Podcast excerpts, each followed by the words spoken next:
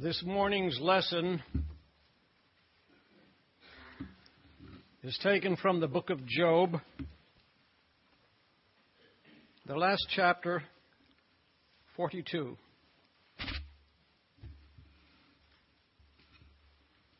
Then Job answered the Lord and said, I know that thou canst do everything, and that no thought can be withheld from you. Who is he that hideth counsel without knowledge? Therefore have I uttered that I understood not.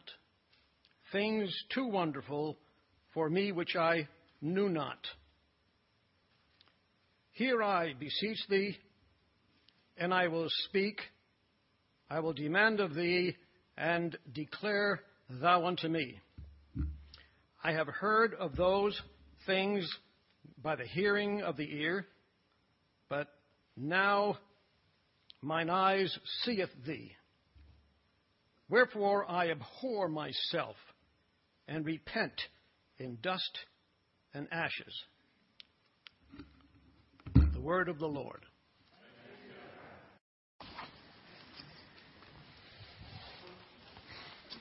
Good morning. If you were with us last week, you know we started a new series. We're actually going to be working our way through the entire book of Galatians, Paul's letter to the churches in Galatia. And we hit the beginning last week, and we need to recap just a little bit because it's very important with Galatians. It's very important with any book of the Bible when we start to get into it and, and work our way through to get the big picture, to get the context of what's happening so we know why they were writing and who they were writing to, and it helps to inform us as we work through it.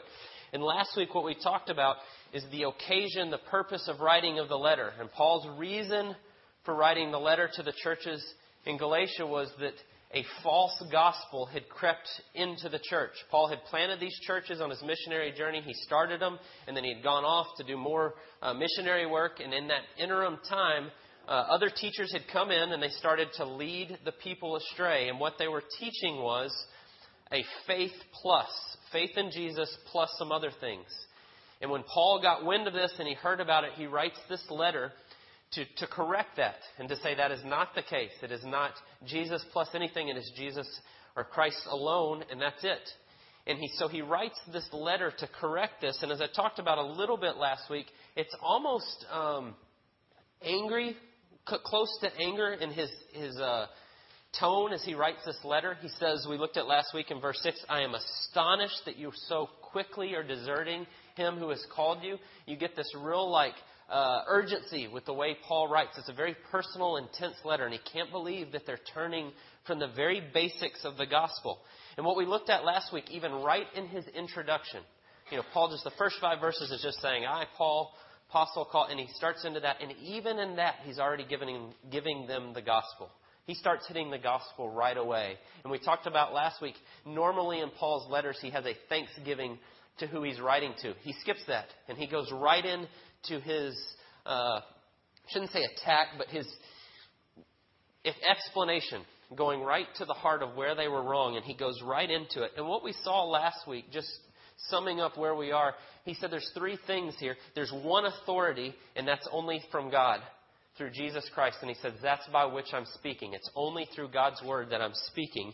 And then he says, There's only one gospel. There's only one possible way. Only one authority that I can give you is the gospel of Jesus Christ alone. And then we ended last week with what that looks like when we start to get that is we start to live for God's glory and for His uh, approval and not man's approval. And that's kind of how we work through those first 10 verses. But today, what, happens is Paul kind of, um, and it really started with verse 10, but we're going to see it 10 through 24 and even through the second chapter as we go forward. Paul starts to give a defense of himself. That's really what he does for the first couple of chapters. He starts defending himself.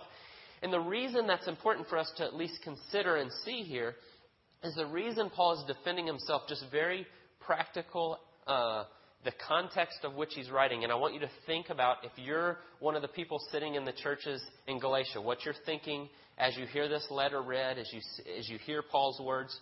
And what's happening is they're taking a different gospel in a very real way. Just the simplest form of this is some other guys came in, very official, We called them last week, they're called Judaizers. They were Jewish Christians who were saying you need to take some of the Jewish culture and tradition and these things and add it to the gospel. And these guys come in very officially. They're from Jerusalem. They're saying, oh, no, we're official, and Paul was wrong, and here's where he was wrong. And they start to tell him, and people started to believe him.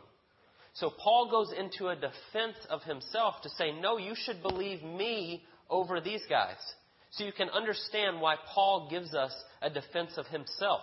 Why he starts to tell us about how he became a believer and all these things and the authority by which he speaks.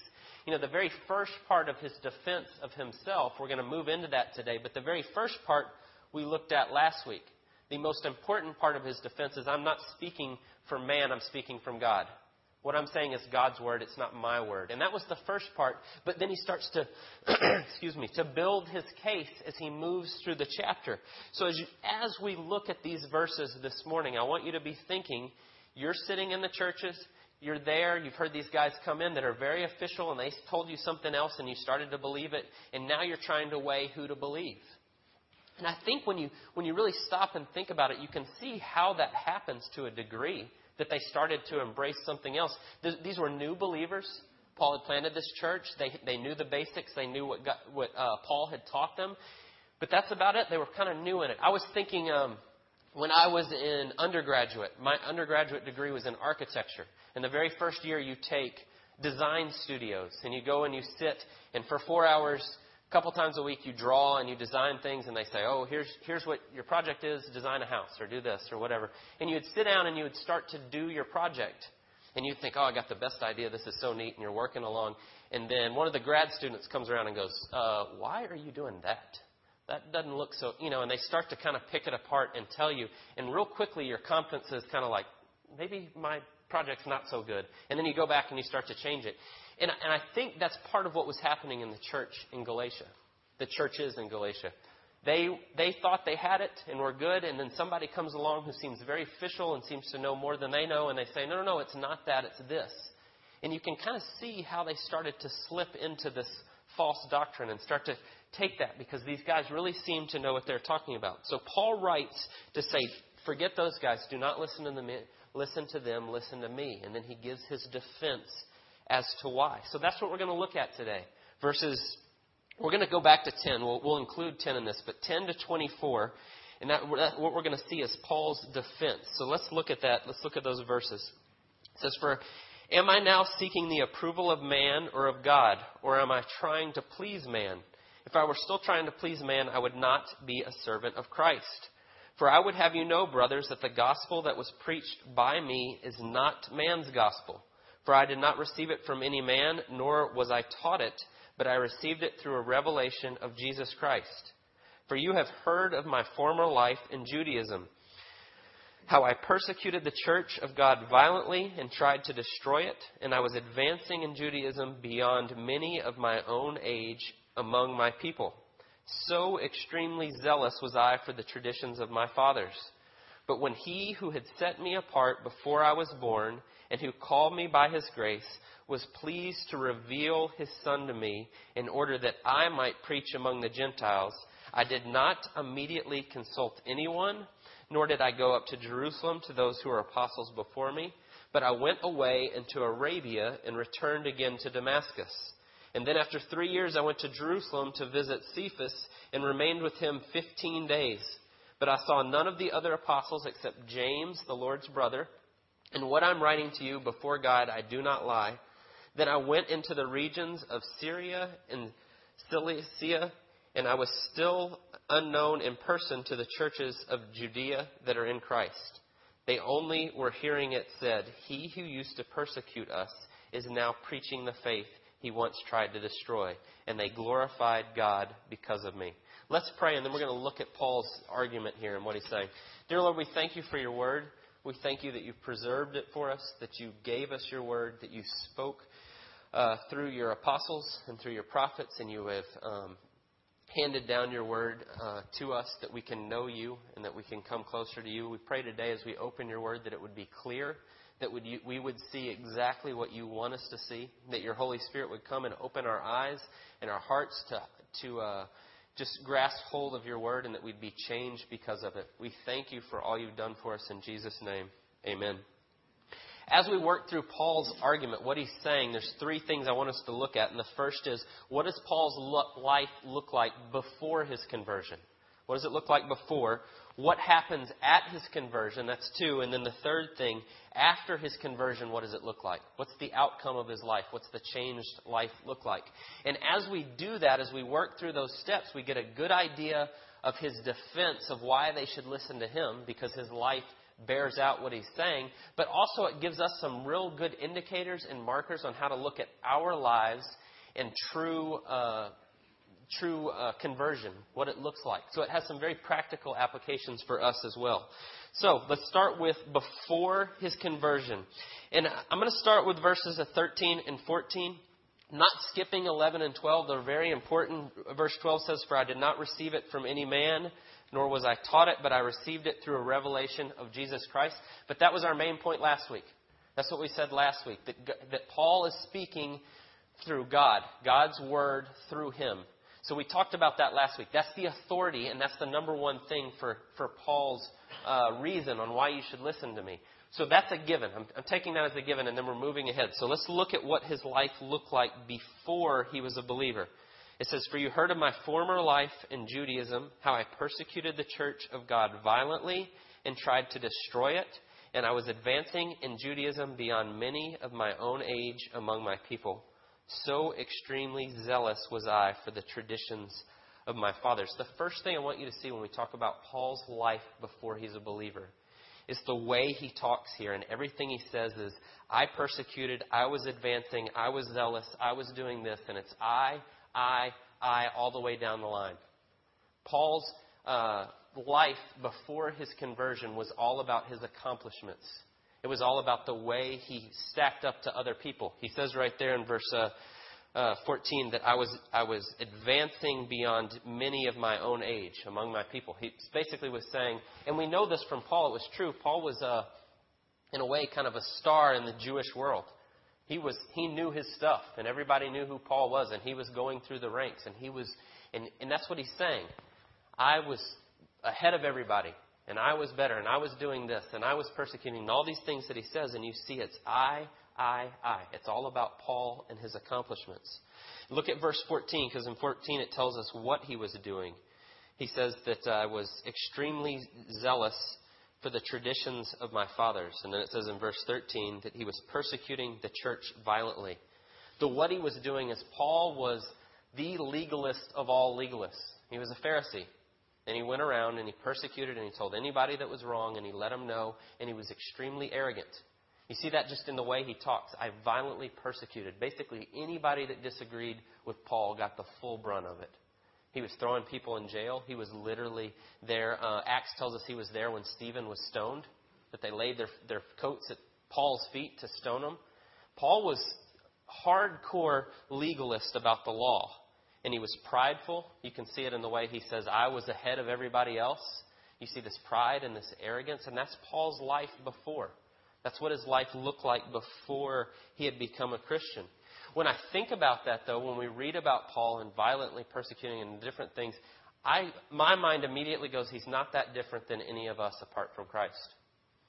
It's the same in our lives today. And you may say, well, wait a second, I've never violently persecuted anyone that disagrees with me. But what I mean by that is, even in our lives, in our culture today, we very much live in a culture of competition. You measure your worth based on other people. Uh, it's even the way we talk. When two men meet, almost without fail in our society, they say, "Hi, how you doing? I'm Bill, or I'm whatever," and they shake hands, and then the next thing they say is, "What do you do?" And we immediately go to our jobs as our identity. Oh, I do, whatever. And they start to talk about their job, and that's what we do. That's the way we operate in our culture. And oftentimes we get our accomplishment or our self worth, we slip into this. It's a great lie of Satan, your self worth based on your job, or based on your education, or based on how well your family's doing, or how long you've been, whatever it may be. All different things that we put our identity directly in. We put those in there. And that's exactly what Paul's saying here. I was doing this, I was doing that. We do the same thing. The reality is, we're looking at Paul before he's a believer, but the reality is, we do it even as believers. We still fall back into that. It's very easy to slip back into that because that is the way our world works. your your uh, worth is based on the car you drive or the house you live in or where you all kinds of crazy things that are not biblical, but we slip into it just like Paul.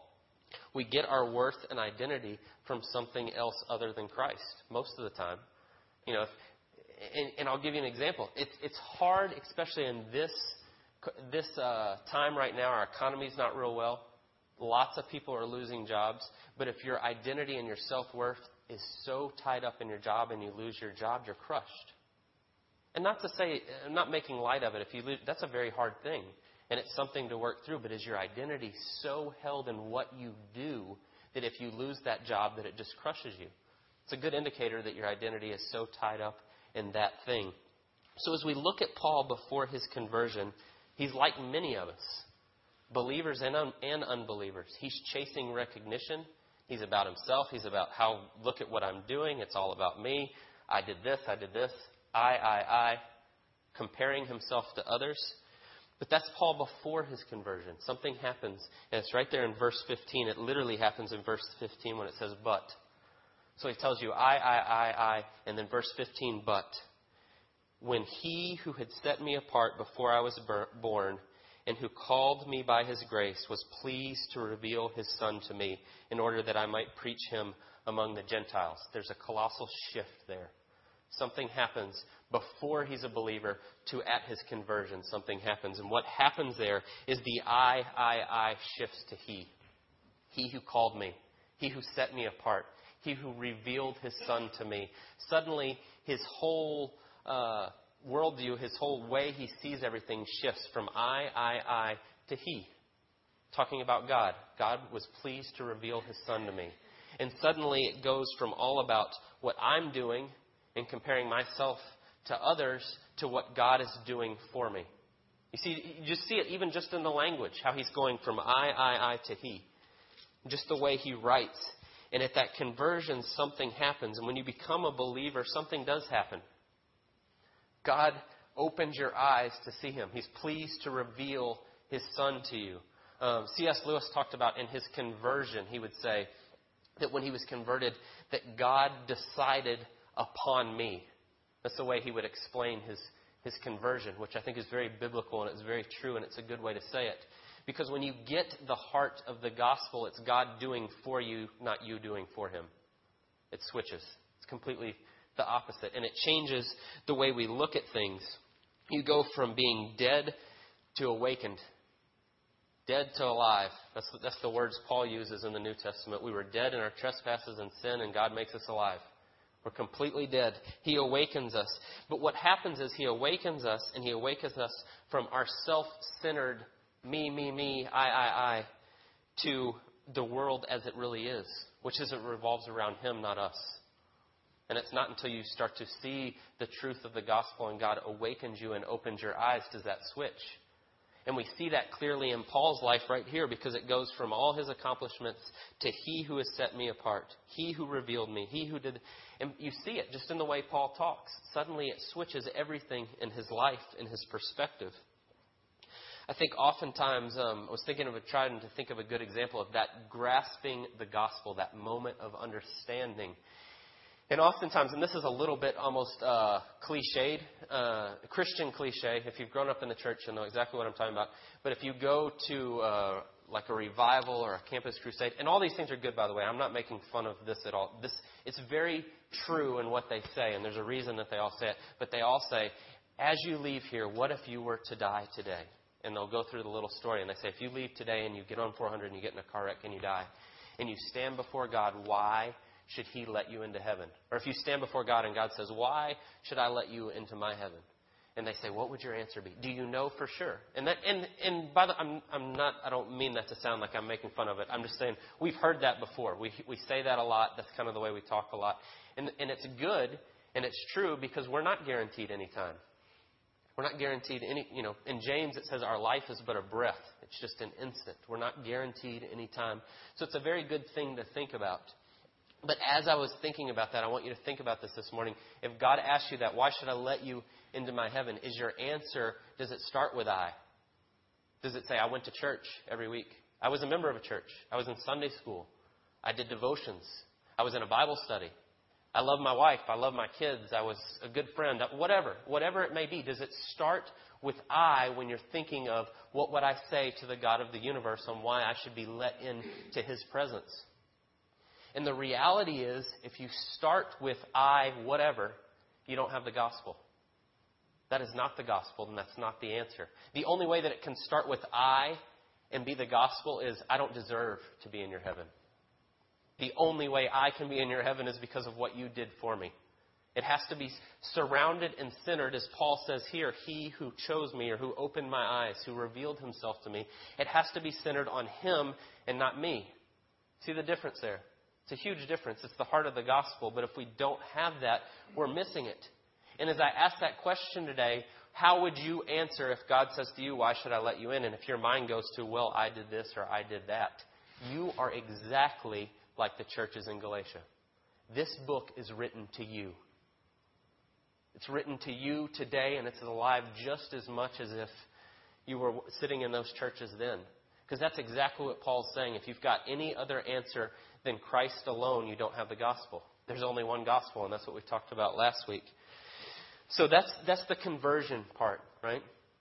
That's the what happens at the conversion is you switch from me to him you realize that it's Him doing for you, not me doing for Him. That's when the conversion part. So, what happens after conversion? What does it look like when you become a believer? What is Paul's example of why you should listen to me? Because look at my. So he's saying my story. He's giving his, his story. He's giving his witness of what happened to him to validate, saying, Look what God did for me. Um, go back to verse 15 for just a second. But when he who had set me apart before I was born, and was revealed, and he, who called me by his grace. I think it's interesting. I don't know if anybody has thought this, but here's Paul just a few verses before in verse 13 saying, I persecuted the church of God violently and tried to destroy, destroy it. But yet, when he becomes a believer, the first thing he's telling us about his conversion is God set me apart before I was born. Does that seem odd at all? Here's Paul saying, I was violently persecuting the church, but God set me apart before I was born. And there's this, this interesting thing happen here. It's a change in perspective when you become a believer. You can look back on your life, and even when you were violently opposing God, as Paul was doing there, you can look back and see how he was working in your life, even when you were rebelling. Scripture talks about how God's glory will cover the face of the earth as the waters cover the sea. That's in Habakkuk. And what it's saying is God's glory is going to prevail, and His uh, what He's doing is going to come to fruition. It's going to happen. And He wants to use you, and He wants you to be a part of it, and He wants to bring you in. But it's going to happen either way. And that's kind of what Paul's saying. Even when I was rebelling, He still had called me, and He still could use what had happened in my life. Paul would write in Romans, it's in Romans 8 that God uh, works all things together for those called according to his purposes. So even when Paul's rebelling and he's doing these things, God was still calling and he was still going to use. Now, that doesn't, this is always a tricky thing because we go, oh, well, God's sovereign and he can use everything, so then I don't have to do anything. I'll just sit back and let him, you know, whatever. He'll use it, he'll work it all together for good. That doesn't excuse your actions and it doesn't do away with the consequences of your sin. He can use it and he will use it, but it doesn't mean everything gets wiped away. I'll give you an example. If I, uh, am drinking and driving, and I go out and I get drunk and I get in my car and I drive and I get in a terrible car wreck, and I uh, hurt several people and I paralyze myself, and then while in the hospital, I become a believer and I repent and I tell God and I pray, and, and He saves me, and I'm a new creation, and I am good with Him. And his, it doesn't change the fact that I'm still paralyzed. You see the difference? And He may even use the fact that I'm paralyzed to bring glory to Him. Maybe in that state you go and you work with others that are like that and you're an encouragement to them and God uses it in wonderful, mighty ways, but it doesn't change the fact that you're still sitting in the wheelchair. You see how that works? God can still use it. He can and will use it for His purposes, but it doesn't change the fact that there's consequences to your sin. It doesn't change the fact that our choices are real, that He gives us real choices and that we can make mistakes and we do things wrong. But the good news is he can still use it. If you sit and you think, well, I've messed up so much and I've done this or I've done that or whatever, and got, uh uh-uh. uh. Here's Paul who's violently opposing the church, literally going out and seeking to put people in jail and to kill them that are literally actively working against God's will, but he can look back on his life when he becomes a believer and say, God had set me apart before I was born. And you start to see it in Paul's life as an example when you start to look and think about what Paul did. Imagine Paul on the road to Damascus.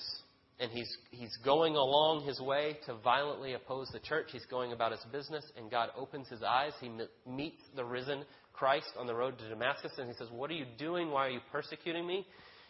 And he becomes a believer.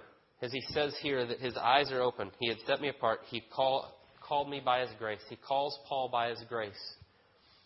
And what happens is here goes a guy who knew the Old Testament as well as anyone. I mean, he knew it forwards and backwards and had never seen it. But the second he does, all his life that he had spent chasing, knowing the Old Testament and knowing every little thing about it, and then suddenly he becomes a believer and he can see all that work and all that time he spent into knowing the Old Testament, is now he can look at it and he can point to people and say, Look at how this points to Jesus.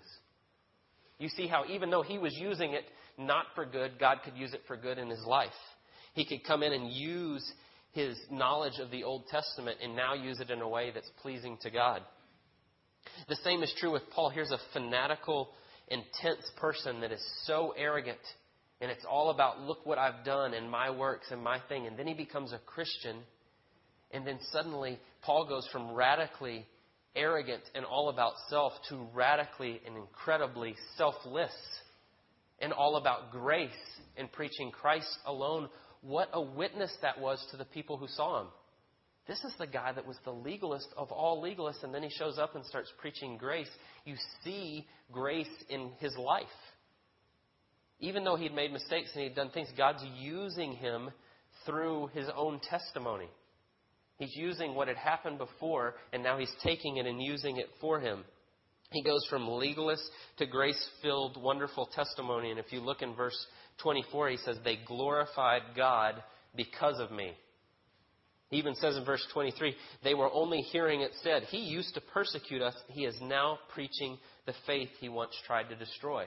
You see how God used him trying to destroy the church to even get people to see God more clearly and glorify God. So even though Paul was rebelling, God says, I will use that. I can work all things together for those called according to his purposes.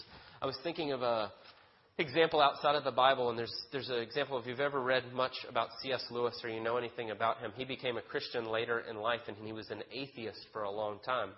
And he went off to a boarding school, and his teacher, uh, Kirkpatrick was his name. He calls him the Great Knock in his biography.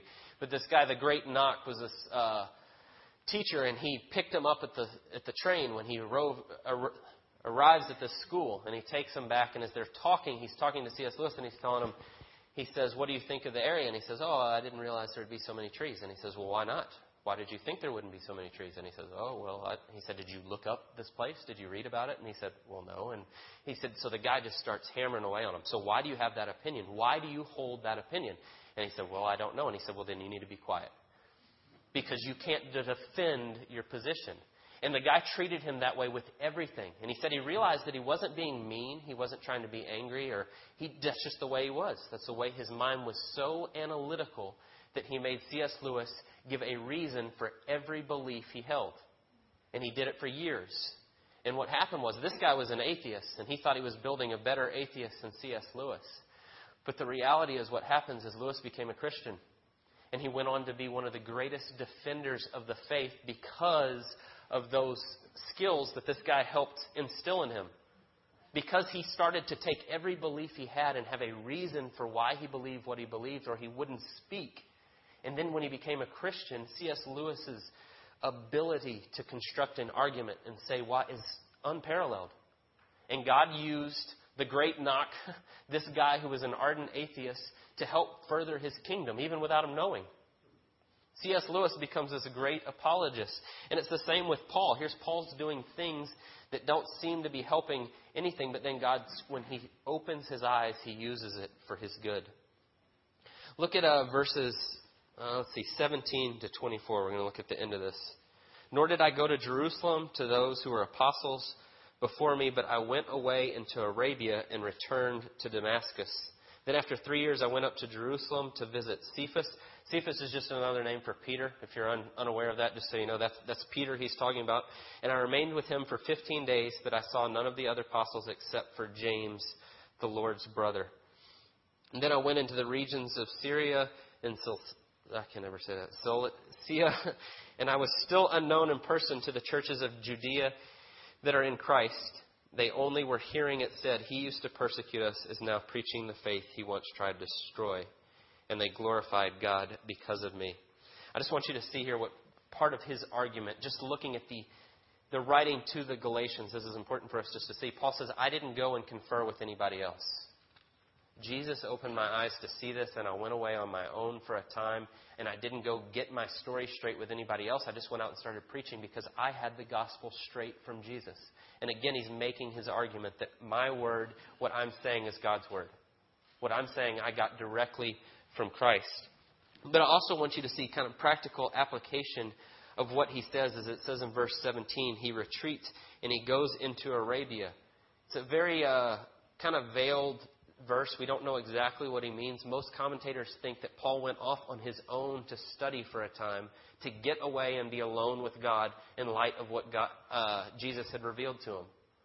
And you can imagine Paul going off and reading the Old Testament with new eyes of seeing how it all points to Christ and what that must have been like. But the, the practical application to us as believers, as someone who's had a conversion that is now a believer in Christ, I want to, you to just think about this. Are you good as a Christian in groups? Do you come to church and you know what to say and how to say it and you're good and you're like, yeah, I'm, I've got it together, and then you leave? What I, want, what, what I want you to think about is when you leave, what is your relationship with God when you get alone with Him? It's easy to be a good social Christian in a big group. Oh, I know the words, I know the lingo, we're, we're together, yeah, I've got it, yes, I'm good with you. When you get alone, what does it look like? Paul goes off on his own for a time just to study and be alone with God and grow closer to Him, to hear His voice more clearly. When you get alone with God, do you hear Him more clearly? When you spend time in His Word and you sit down and you pray alone, is it that much, is it amplified? Yes, I can hear Him speaking to me.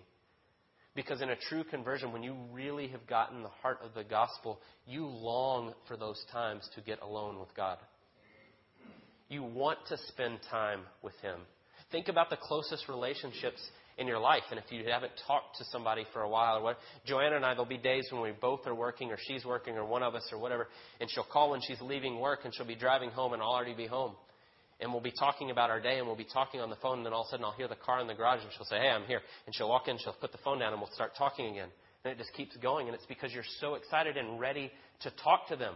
I haven't talked to her all day. I need to spend that time to talk to her and tell her what happened and what's going on. Uh, perfect example, my mom and her twin sister, they talk on the phone 15 times a day. Literally. All day, just over and over. And it's because that relationship is so close. They care so much for each other. They are always on the phone, always. You can think of same thing with your relationship with God. Can, can you get, can you wait to talk to that person? Can you just, you see the difference? It's one thing to go, yeah, yeah, God, I love you in church and this is good, and then do you just walk off and then don't talk to him all week and then come back here again? Because true conversion that you really love and you really understand the gospel, you can't wait to get alone to talk to him. In prayer and in reading your Bible and spending time with him. And we see that with Paul as he goes off on his own. The last thing, and we're going to end right here. Just those last couple of verses. He says, They were only hearing it said, He used to persecute us, but now He's preaching the faith He once tried to, to destroy, and they've glorified God because of Him. The, the marked difference between Paul before he was a believer to after. After, people are glorifying God because of what Paul's doing. Before, it was all about me and what I'm doing, and look at my accomplishments and those things.